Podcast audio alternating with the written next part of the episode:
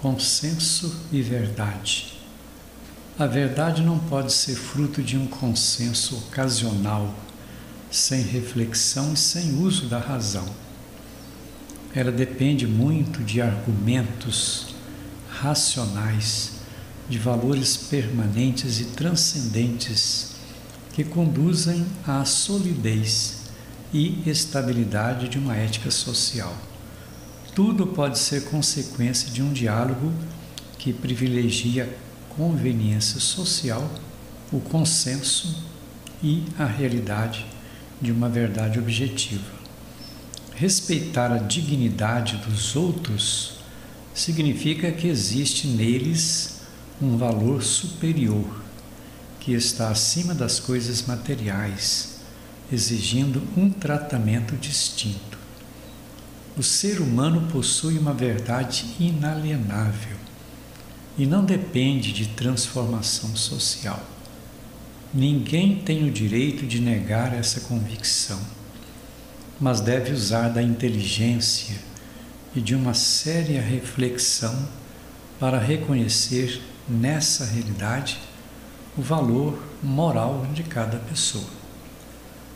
No meio dos desencontros, a vida é a arte do encontro como um poliedro que tem muitas faces, muitos lados, formando uma unidade onde, diz o Papa Francisco, o todo é superior à parte. No todo existem as diferenças que envolvem muitas discussões, muita falta de confiança mas todos podem aprender alguma coisa uns dos outros.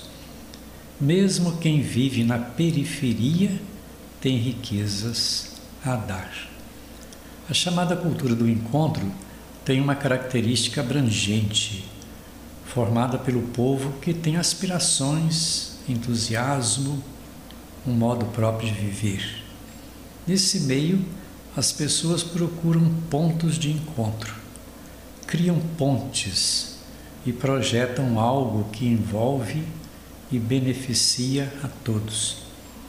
É uma cultura que tem solidez e sustentação de paz concreta, porque consegue integrar lentamente as realidades diferentes.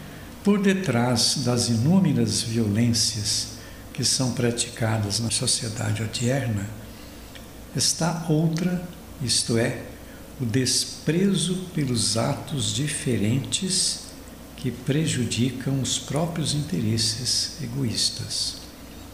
O desrespeito para com determinados direitos de outras pessoas em determinado momento da cultura ocasiona muitas consequências, principalmente a prática da intolerância e da violência.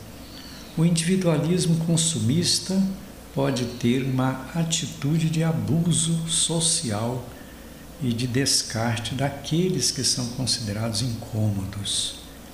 Isso certamente não ajuda na construção de uma sociedade saudável, porque constitui falta de amabilidade, de saber valorizar a quem não está no mesmo nível de vida.